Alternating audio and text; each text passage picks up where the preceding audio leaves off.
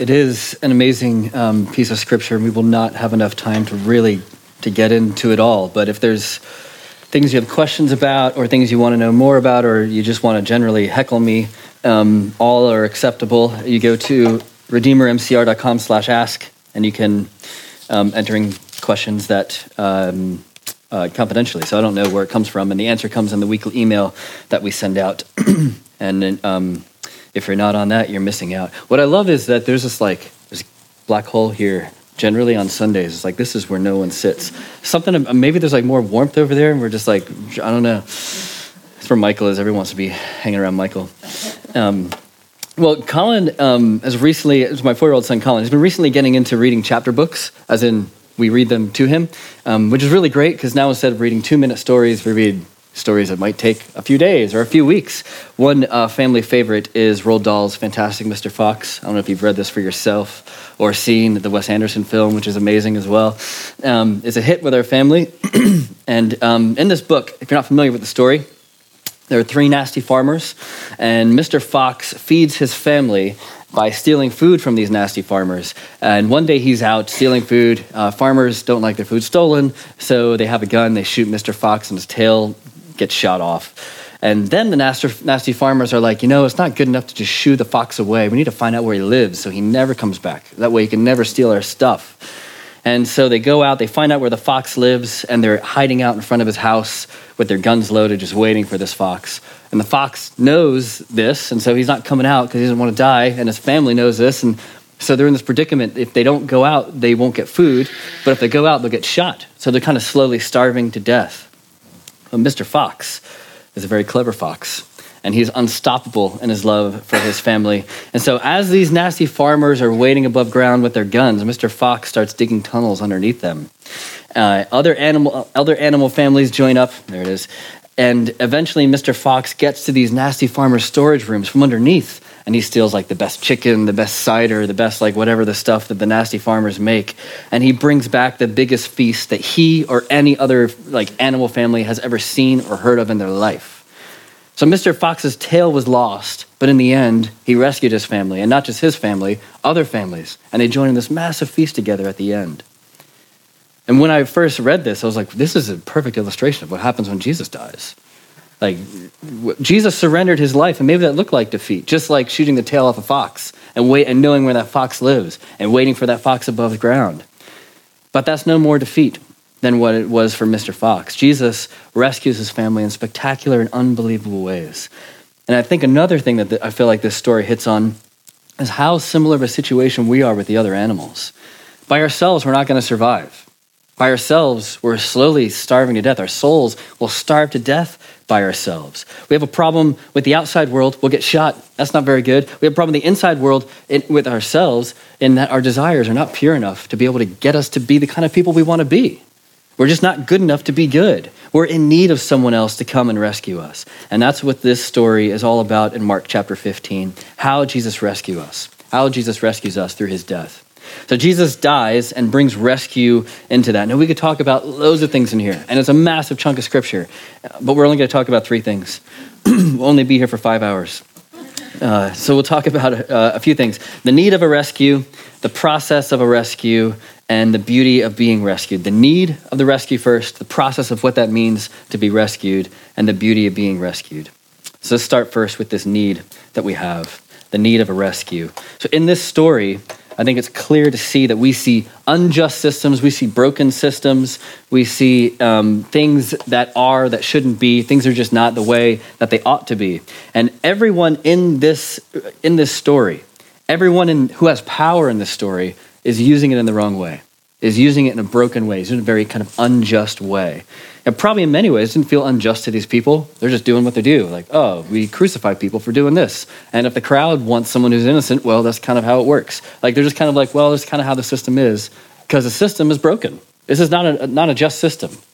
An innocent man getting the sham of a trial, that mocked by soldiers, all these kind of things, torture, public execution, humiliation, all the things that go on. It's not, it's not a just system. Now, these are all probably, though, at this time, par for the course. It's what it looked like if you're a criminal. It's what happens. That means maybe we can't always rely on our own systems for justice. Like, what are people 100 years from now going to think of how we did our normal life. Like, oh, that's just how we did normal life. People 100 years now are going to be completely aghast. Like, I can't believe you live like that, just as we are from people who lived 100 years previous to us. So there's broken systems. Uh, sometimes we're the victims of those broken systems. Um, if, if you have been around Redeemer for a bit, you know Steve, who came here uh, to Redeemer fresh out of prison. He had loads of problems, um, but God changed his heart, and he still has many problems. He's in prison at the moment, but he's walking with God in the same way many of us will walk with God. I mean, I don't know if, if you know him, how difficult it was for him to find a place to live how difficult it was for him to find a job, how difficult it was once he found a place to live for him to be placed in the exact place where he could get to like all the things that's gonna things he shouldn't be in touch with. He knew all people he shouldn't be in touch with because they're all gonna bring him back to his whole life of addictions and all sorts of problems. Like that was a broken system that we got to see like full on. It was obvious. It was not working for Steve. And there's a reason why he's back in prison. Because it's a broken system. Now, people who are in charge of probation or housing or all the other things, like I met these people, talk with these people, they're not evil. They don't want to perpetuate an unjust system, but just kind of the way it is. It's kind of broken. And they all work really, really hard. But if you work really, really hard in a broken system, brokenness happens. So there's victims, but we're not merely the victims of these systems because we also we perpetuate them we perpetuate broken systems. And we don't need, even need to look as far as uh, like government institutions. We can probably look a little closer to home, like in our own families. Like we probably learned some good things from our families and some bad things from our families. If you know my story at all, I've learned some bad things from my families. My father trying to accuse me of a crime I was innocent of, so he'd get a little bit jail, less of a jail sentence. That's a whole separate story we're not getting into today. That's a broken way of doing relationships as a father and a son, right? If I don't confront that head on, I will perpetuate that broken system.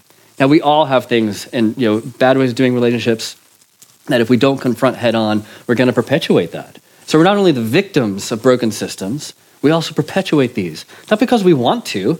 Nobody wants to be broken. It's just kind of how things are. And it's not just broken systems, because who set up these systems? We did. The broken people did. There's a reason why the system is broken. Because we set them up. And there's plenty of broken individuals in this story. We have Pilate, we got the chief priests, those are like religious leaders. We have the individual people in the crowds, like mocking someone as he's dying on a cross, like as he's being executed. I mean, people love to kick people when they're down.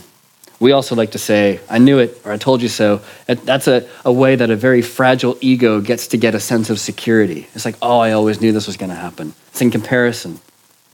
It's like one of the benefits of watching like a trashy reality TV show. Like, ah, those people are insane. And I know I'm not like those people. Also, it's like very entertaining, as my wife laughs. Again, like the, living in that kind of comparison way, I at least if, if that person is bad, that makes me feel good because it means I'm not as bad. That's a very fragile kind of way to live. It's a very fragile ego to have. And this is how starved souls act if left to themselves underground, no food to get because we're afraid we're going to get shot. But let's be honest, right? People have kicked us and we've kicked others. Jesus was always very suspicious of crowds, and rightfully so, because crowds are where we are. They're full of us. Only a few chapters back, these crowds are heralding the king coming into Jerusalem, saying Hosanna, laying palm fronds on like a kingly entrance, and then now they want him to die. Like they're choosing him to die over another guy who killed people. The question is do we hear our mocking voice in that crowd as Jesus gives his life for us?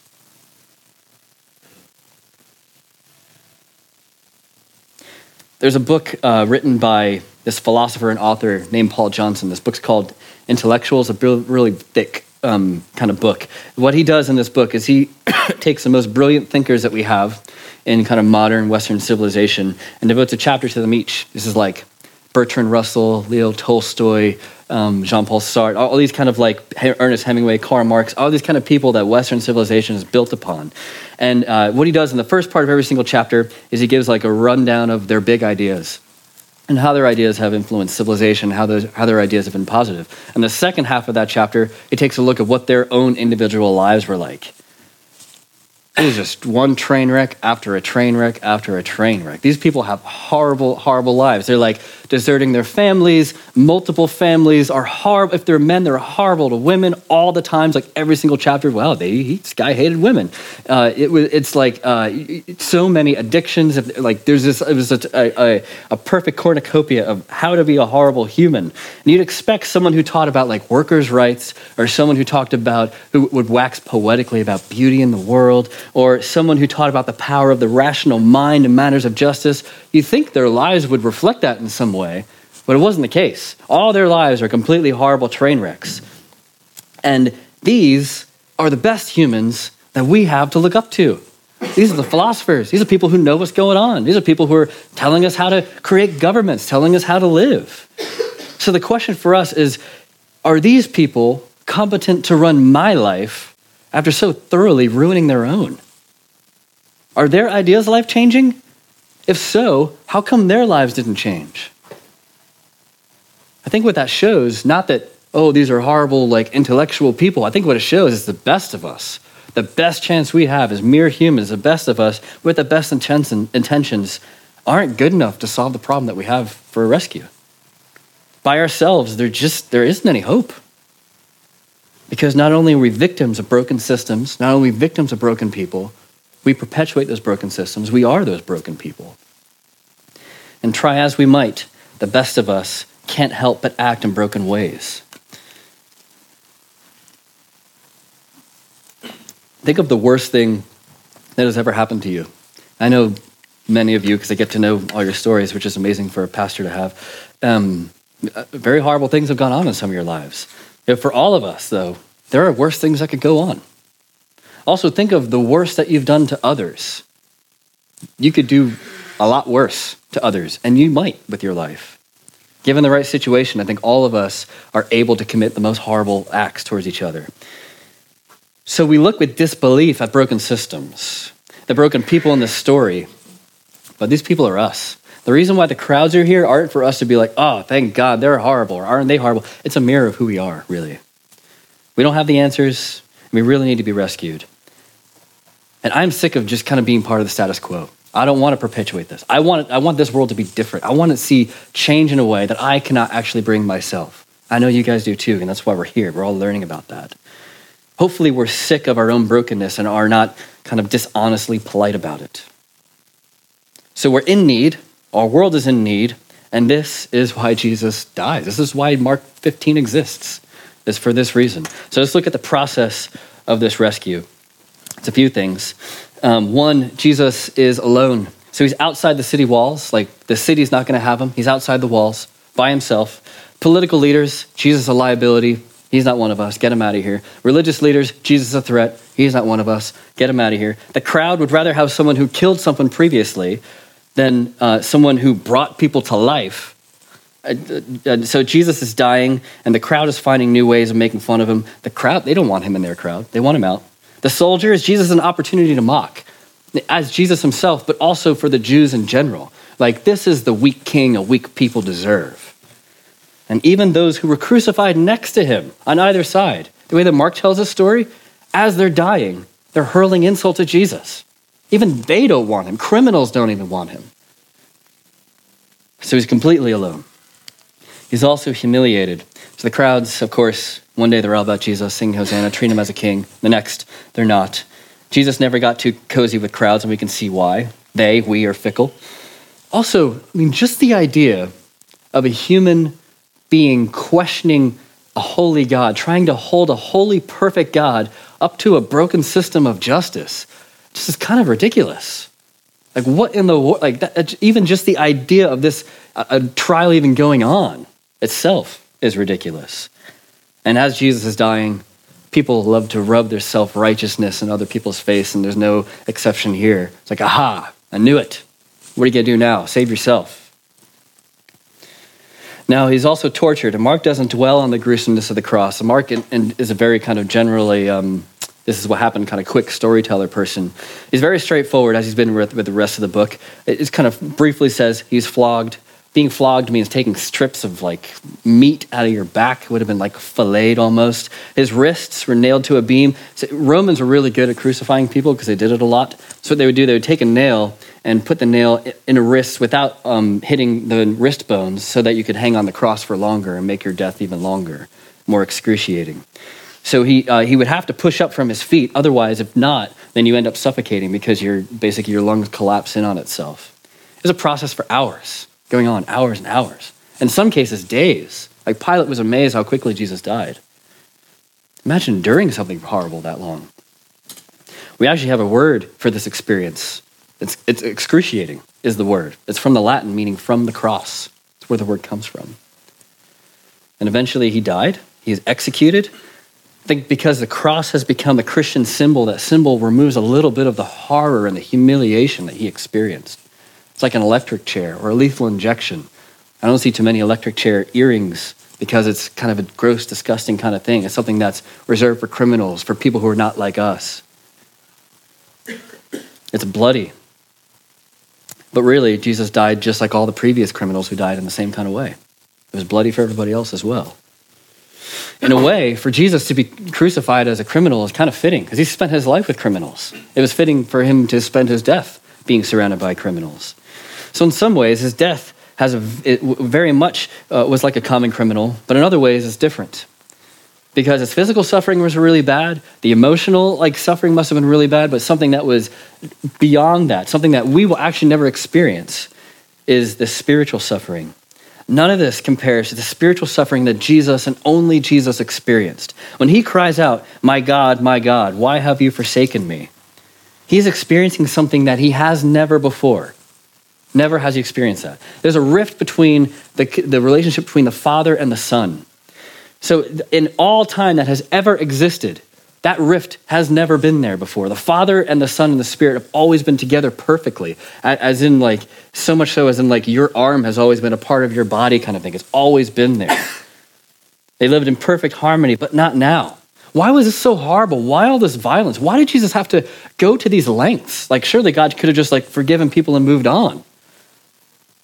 Well, what we see in the horror of Jesus' death is our own brokenness on display.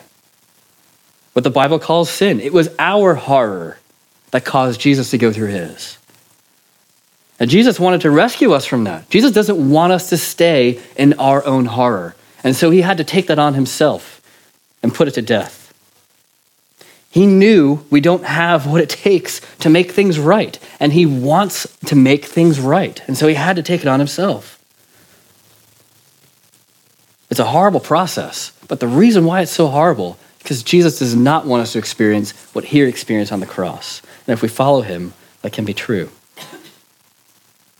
So, this is a little bit of the process that Mark gives us of how Jesus rescued us. This was the cost that he bore. You know, there's a process of making a yellow paint. Um, this yellow color is called gamboge. I think it's Chinese or Japanese. I forget what the origin is, but it's made in this really kind of interesting way. Sap is collected over years into these ugly pellets. so there's just like pellets of kind of condensed sap um, over years and years and years. And what the, what you do is you take these pellets and you ground them down. You like pulverize them. You destroy them. You destroy them. You destroy them over and over and over till they get to this like really rich orangey yellow kind of powdery substance. Uh, now, what the purpose of this powdery substance eventually is to get is to create a paint color that is this yellowy orange kind of color called gamboge.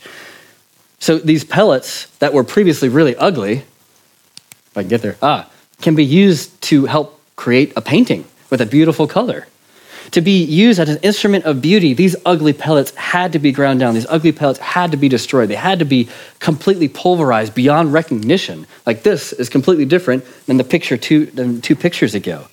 And there's no other way to get this particular color unless you go through that process. Beauty had to come from brokenness for this. For Jesus, beauty has to come from brokenness. For new life, the old has to die. Now, whatever you want to say about God and suffering and how it works out in this world, we have to say that God takes his own medicine. He doesn't leave us to it. Jesus was ground down, he was pulverized, he was destroyed beyond recognition in many ways.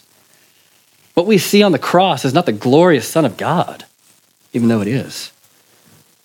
And in this, he took our brokenness upon himself. What we see in the horror and that destruction is our own brokenness. As much as Jesus died, as much as he's been ground down, that's as far as your own brokenness, your own uh, darkness in your life has been destroyed, has been ground down, has been pulverized beyond recognition, no longer part of who you are anymore. Because beauty comes from his brokenness.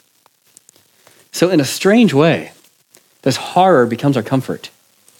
Not because we're, you know, masochistic in this way. Because if there's any doubt of the brokenness in your life that's been put to death, what we get to do is we get to look to Jesus' death. Your sin is as dead as Jesus is in this story. Jesus was dead, dead, and so is your sin. If you're ever in doubt, ask yourself Did Jesus die? Yes, he died. That means all who follow him, you get to be relieved of everything that holds you back of everything in you that you are afraid of and scared of and don't even share with others, of everything outside that is, victimizes you. We get to be freed from all of that. So, does he really care about me? Is he really there? If he is, does he even care about me at all? Am I really a Christian? Can I really actually be used for something larger than myself because I'm so horrible? I keep messing up with the same stuff over and over and over. Can I keep coming back to Jesus? The answer is yes, yes, yes. Because Jesus' death is a horror, but it comes to comfort to all those who follow him. Because all that holds us back, all those things that we're afraid of, can be destroyed through what Jesus has destroyed. So we talked about beauty coming from brokenness. Let's talk specifically about what that beauty looks like. So the process is horrible, and there's a comfort there that comes out of that. Um, how does this story teach us about the beauty that comes from Jesus' brokenness? This is what it means to be rescued, the beauty of being rescued. Two things here I just want us to focus on. Um, first is the curtain that gets torn. The second is the centurion that gives this confession of who Jesus is. Um, so we'll start here with this curtain. The curtain is torn in two. Now, that um, Mark doesn't really kind of talk about why that's a big deal, but it is a massive deal. What happened is you had in the Old Testament and in Jesus' time here, you had a temple where you go and worship God. There's three parts of this temple there's the outer courts, there's the holy place, and that's supposed to represent the land. Both of those two things represent land. And then you have the most holy place, which is supposed to represent heaven, where, only, where God dwells. Only God dwells. Only one human was able to go in there one time a year. And that's and between the most holy place and all the other places was this big, massive curtain, 80 feet high, super thick. It's like purple and, and blues and all sorts of like embroidered linen, supposed to represent the universe. That was what separated the most holy place from all the other places. Uh, it separated heaven and earth. It separated where God and his people would meet. It separated how, how people would worship God. And so, um, what happened here is this curtain is now ripped, it's destroyed. Is torn in two, like completely done away with. So that destroys something and it also opens something up. It destroys everything that has separated us from God previously. What happened here in, in time and place and history here. The broken systems, the broken people in those systems, us, the broken people who perpetuate those systems. Everything is done away with, ripped into, destroyed, and done away with. So we, each of us, can have individual access to a God that was previously veiled.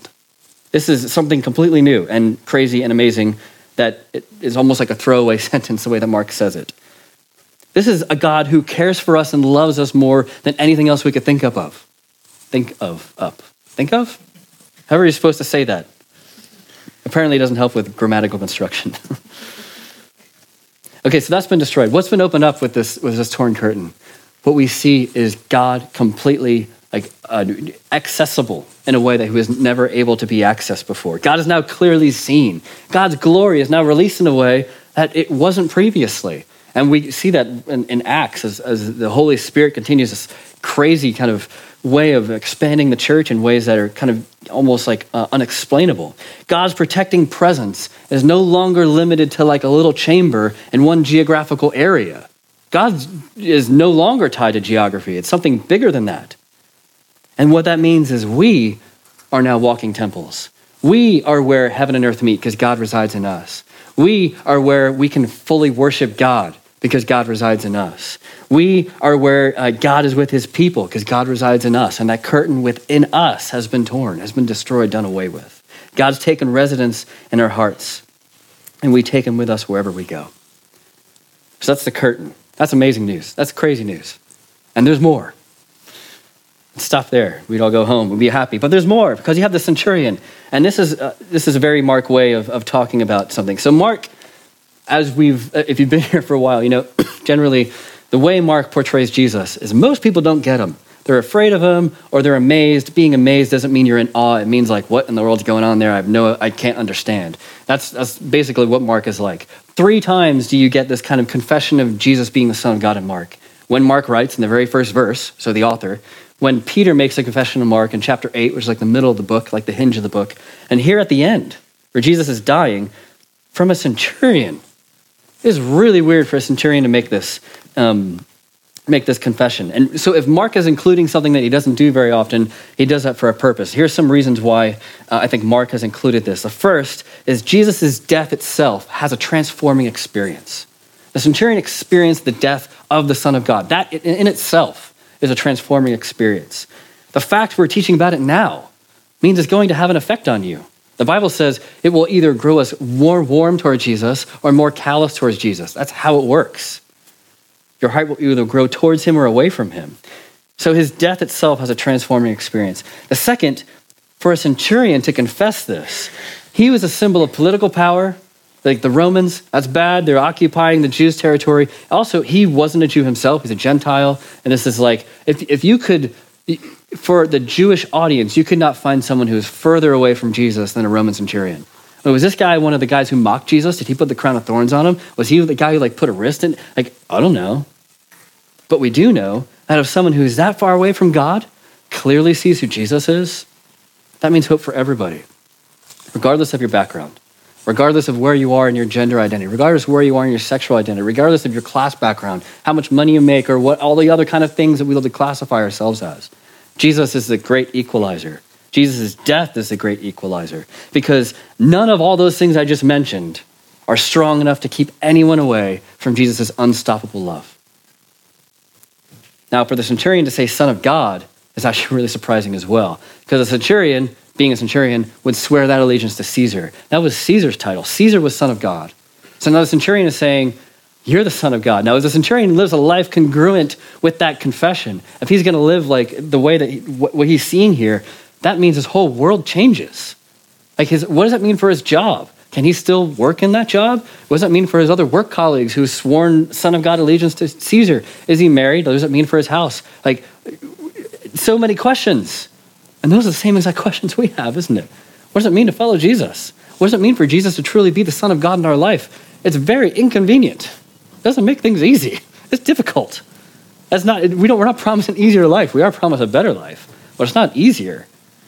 The same kind of problem that the centurion had, we would have because we were just as far away from Jesus when we saw him.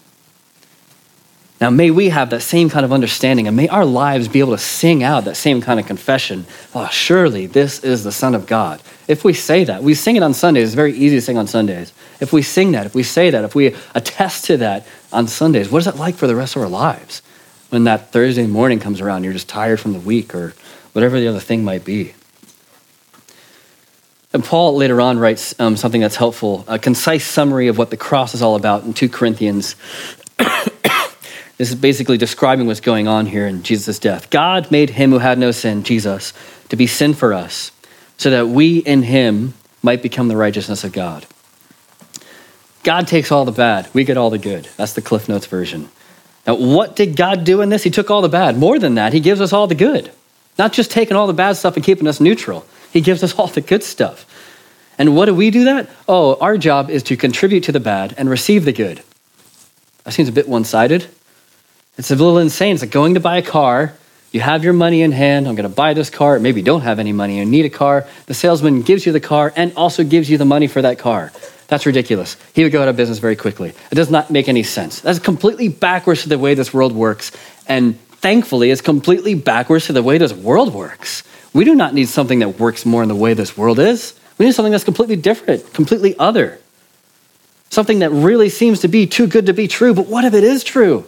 If this is true, if what we just read is true, that changes everything. That changes everything. If it's not true, Jesus is either mental or evil, which makes us mental or evil. we might be mental, hopefully not evil. But if it is true, because Jesus died, we don't. We are the crowd.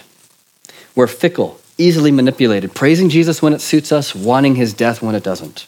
We're the soldiers thinking we have it all together, looking down our nose at meekness and gentleness. We're the religious leaders. We see Jesus as a threat to get the kind of life we want. We're the political leaders, searching after power, overlooking the one who has the most power. And Jesus sees it all, experiences it all, and still goes to the cross, never changes his mind. He doesn't have a second thought. He still chooses to shake people back to life out of their dead existence of being the status quo. This is the beauty of being rescued. Because of the curtain tearing, we can surrender like the way the centurion did with our words and our lives. Now, because Jesus was alone, we never have to be. He will always be with us. Because Jesus was humiliated, we can have an identity that's stronger and deeper than our own humiliation, and we don't have to live off the opinions of others. Because Jesus was tortured, we don't have to torture ourselves over our past, over all the things that kind of come up of not being good enough in the moment. Because Jesus was put to death, we get to go beyond living as the walking dead, now as walking temples, and our lives are opened up to life. Through following Jesus, we're rescued. That's a one time event. But that one time event continues to give us rewards over and over and over again, continues to give out dividends. Because beauty arising from the brokenness of Jesus means the possibility of beauty coming from brokenness within all those who follow him. So if you have any brokenness inside of you, this is really, really good news. We all carry that, don't we? And we all contribute to the brokenness of this world. But Jesus transforms it into something more. This can give meaning to what otherwise would be meaningless suffering. There's a writer um, who wrote a great sentence kind of encapsulating this, saying, One of the profound paradoxes of Christianity is to be found in the fact that the one who is not able to carry his own cross is the one who enables us to carry ours. The one who is not able to carry his own cross is the one who enables us to carry ours. That's amazing. and what we read thousands of years before Jesus comes is a promise that God is going to rescue his people. And in that promise, we find the one who's bringing death is going to crush the heel of the one who's bringing life. But the one who's bringing life is going to destroy completely the one who's bringing death. And this is in Genesis 3, like the very beginning of, of the Bible. Just like Mr. Fox lost his tail. And like Mr. Fox, Jesus comes back to rescue his family in the most kind of spectacular and unbelievable ways as um, Mr. Fox is getting back to his family, he's um, looking forward to this feast that he has. He's, he's, he's, to participate in this feast with not only his family, but other families joined in. He's smelling these smells. He cannot wait to get back to his bride. And we read this um, quick little uh, kind of song that he has. He skip, as he's skipping back home, he says, Home again, swiftly I glide, back to my beautiful bride. And this is what this meal represents. This meal represents a home. It represents something more than what this world offers us. It represents a beauty that could arise from our own brokenness because beauty arose from his brokenness. And this bread represents Jesus' body going to the lengths that no one else could go to so that he'd win us back to himself. And the cup represents everything broken in us it was all poured out, overflowing. And Jesus took that on so that it doesn't exist in us anymore. So now when we drink this cup, what we get to drink is not wrath, is not punishment, is not destruction, it's life. And that's why we do this every week, because we need to remember that, because it's, it's so easy to forget that. It's so easy to forget that story of if we don't come to Jesus, our souls will starve. As much as if I don't drink, if I don't eat, I will die. If we don't come to Jesus, our souls will die. This is a process that started such a long time ago, but was finished with Jesus on the cross. And God's patient love has been rolling out ever since. So this is for anyone who follows Jesus, anyone who wants to be a part of Jesus' rescue, anyone who's participating in the beauty that comes from Jesus. If this isn't you, and this table isn't for you yet, and what we do is we um, grab a little piece of the bread, we dip it in the wine or the juice as we sing together. And what, get, what we get to do is, as, as we come up, Let's have the mindset of uh, it's nothing special about the bread, nothing special about the wine, but it's, it's the act of being able to worship God through this kind of tangible way. It's supposed to bring our, our hearts and minds closer to Jesus. What we should be saying is this is the nourishment that we need for our lives. We need to be following Jesus in, in all the kind of ways that he's called us to. There's so many parts of us that aren't. And Jesus knows that. He's fine with that. He just wants to take the very small next little step as he continues to rescue us from our souls starving. So basically, we say we can't go on. We will simply die unless we embrace the cross. If we aren't relying on Jesus to rescue us in all of our needs, relying on something else, and that something else is never going to be good enough. Jesus knows that. So he did what was needed. By ourselves, we're in need of a rescue. Jesus went through this process of rescue, taking that cost on himself. Now, all of us, through a simple gift, get to enjoy the beauty of being rescued. Let me pray.